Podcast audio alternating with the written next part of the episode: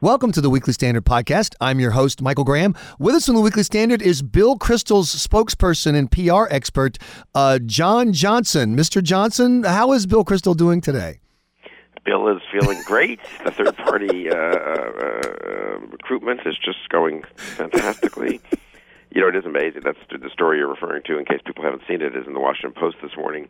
I think it had been reported a little before, but that Trump would, in the 80s and 90s, uh, pretend to be his own spokesman and talk about himself to various reporters and place calls, not just take calls, and say he was what John Barron or John Miller or something like that, and go on and on about Trump, including about his sexual conquests and so forth.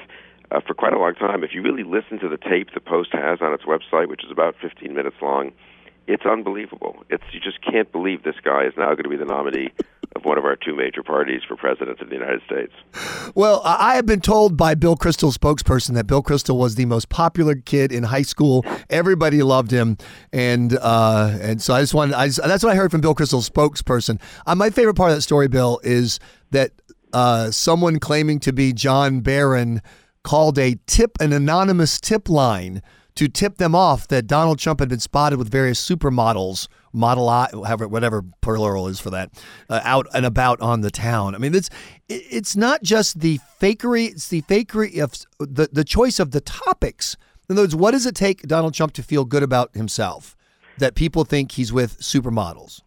Right. We have a, a low level. It's kind of low level Hollywood celebrity or B list Hollywood celebrity puffery, except that he can't afford or he can't trust to have a PR person at that point, or he's probably who would do that? I mean, even a even a even a PR flack has some respect, right? And talk about sexual conquests of your boss to some New York Post gossip reporter. So he had to do it himself. And I guess people, of course, will laugh it off. Some of them, hey, that's just how Trump is. What a what a successful guy and clever. But I mean, really, the level of both vulgarity, but also, as you say, narcissism and insecurity, and what all that implies about being actually president of the United States. I keep I keep coming back to that. I done a little TV the last couple of days, and people, do you disagree with Trump on this issue? Uh, you know, what's what what can he do to reassure you? At some point, you have to make judgments about people's character uh, and judgment and temperament. Um, and this man is 69 years old, I think, and it's, he's mm-hmm. not going to change. And you know, he is who he is. It's a free country, and he should be allowed to be Donald Trump but he should not be uh, nominated to be president of the United States. Uh, and yet he is. And I saw you on TV, and I heard the tone in your voice as you watched the motor. It was it was like watching the Pope visit the White House. The media coverage of the Ryan Trump summit. And seeing, and I don't think there's any way this to, to uh, portray it at this point, Bill. I'd like to know if you agree. Watching Reince Priebus out you know, this is our guy. Everybody go. Uh, Sean Spicer, the communications person for the RNC, we're all on board. Uh, uh, Paul Ryan essentially telegraphing that there's an endorsement coming down the road. Uh, Mike Lupica said on MSNBC, you, everyone stop talking about the Republican Party. This is the Trump Party. It's no longer the GOP. It's now the GOT. I think he's absolutely right. Yeah, I think I said it's, it's now Donald Trump's party, and everyone is accommodating to him. And it is. Look, he's won the nomination, presumably, though we're still a ways from the convention. But, but that doesn't mean people have to get on board. And, and all this talk about unity and unification is slightly creepy, almost. The use of unification. What does that mean? I mean, you know, it's like the Unification Church, um, and that's what the Republican Party now is. And again, I I've known all those people that you mentioned, obviously more or less well over the years. And uh, what advantage or disadvantage of being in Washington all these years? And they're decent people and they've sort of I don't know they've lost context. They're missing the forest for the trees, and they think, okay, we got a nominee, we can push him on some issues, surround him with some decent people, and then we've just unity above all. And I really had hoped Paul Ryan in particular. I don't think he has to attack Trump the way I do. He doesn't have to support an independent candidate the way I'm working to to find one. But just say, look, I'm Speaker of the House. I think it's terribly important, no matter who the president is, Uh, to have a Republican majority in the House. That's going to be the entire focus of my political efforts. Plus, we're passing legislation in the House, budgets, and so forth. And that's what I'm doing for the next six months. And I'm not going. I'm just going to stay out of the presidential race. Would that have been impossible for the Speaker of the House to do? I, I suppose maybe he felt as the Republican Speaker, he just had to get on board. But it, it was depressing to watch. And I think that there's a, a bet being made, and the bet is we're going to bet where we're going to be six months from today. And uh, uh, Sean Spicer and Reince Priebus and uh, Rick Perry, Bobby Jindal. They're all betting that six months from today, if you plight your troth with Donald Trump, you're going to be in better shape than if you don't. And Right. I, I, I and I I see what they're saying, but I look at the other side of that bet, and I'm making, I am openly, explicitly making the opposite bet. I'm betting on six months of stories about Donald Trump pretending to be his own spokesperson. I'm betting on stories about Donald Trump refusing to release his tax returns, even though everybody, Bill, knows that Hillary Clinton either has them right now or Lois Lerner Jr. is in the you know IRS prepping them for the Hillary campaign. Everybody knows that the crazy comments that we've seen through the summer are going to continue through the fall. And I just, it's one of those situations where I, I see these smart people. I'm just Michael Graham radio guy. I can't, they've got to be smarter than me, but I can't believe they're willing to make that bet. That bet seems like such a sucker bet. Well, they think it's a safer bet, and here's why. They think a they're struck by the recent polls showing Trump pretty close to Clinton in some key states, and you know I tend to think that won't hold up. But you know Trump is surprised, so maybe he'll be surprisingly good candidate. Maybe he'll be president. Obviously, then they're on board the the next uh, presidency, president of the United States, and that's good if you're a politician, presumably. Or he'll lose, and maybe lose badly. But then they're making uh, what I'd call the Goldwater bet, which is you support him nominally, you don't get blamed for his loss, you don't get hated by all of Goldwater supporters, as those who really didn't support Goldwater in '64, Rockefeller and Romney, uh, you know, were it was held against them and hurt them politically. They're going the let's call it the Richard Nixon route of just kind of nominal support, and then they're in good shape four years from now, or in, in their Senate races, they don't get primaried by a Trump supporter uh, in the House or Senate, et cetera. I I, don't, I think Trump is different. I mean, that's the key calculus. Trump isn't just someone who's a little more conservative than you, or a little more uh, liberal, or, or uh, sort of different takes on some issues. Uh, Trump is so, I think, radically unqualified that it's more of a Todd Akin situation, really, as Jonathan Last points out in the new issue of the Weekly Standard. And people all wanted to distance themselves from from Akin, and somehow Trump. Of course, he's won the presidential nomination. It's a little different.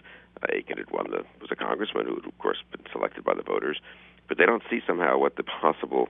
Yeah, I agree. How much this becomes Trump's party, what that says, what that says to especially to younger voters who don't have a history with the Republican Party. So at least some of us can say, well, look, it's really Reagan Party, and whatever you think of the Bushes and Dole. I mean, a party and Romney, a party of honorable men, of some successful governors, of some impressive senators, uh, other younger senators and congressmen. Uh, it's it, it, if you're really a young voter, this this it's Trump's party, and I really do wonder now more than I did a couple of months ago that there whether there can't be a total crack up after November, really a new party or a fundamental reshaping of the parties. I would have said three months ago, and I did say three months ago, you know, maybe just Trump just becomes a one-off situation. The Republican Party reassembles itself and and and chugs along. It does control all these state houses. It controls Congress. It might still control one house of Congress after Trump. But I really do wonder now whether we're, we're, Trump doesn't need a more fundamental reshuffling of the deck after November.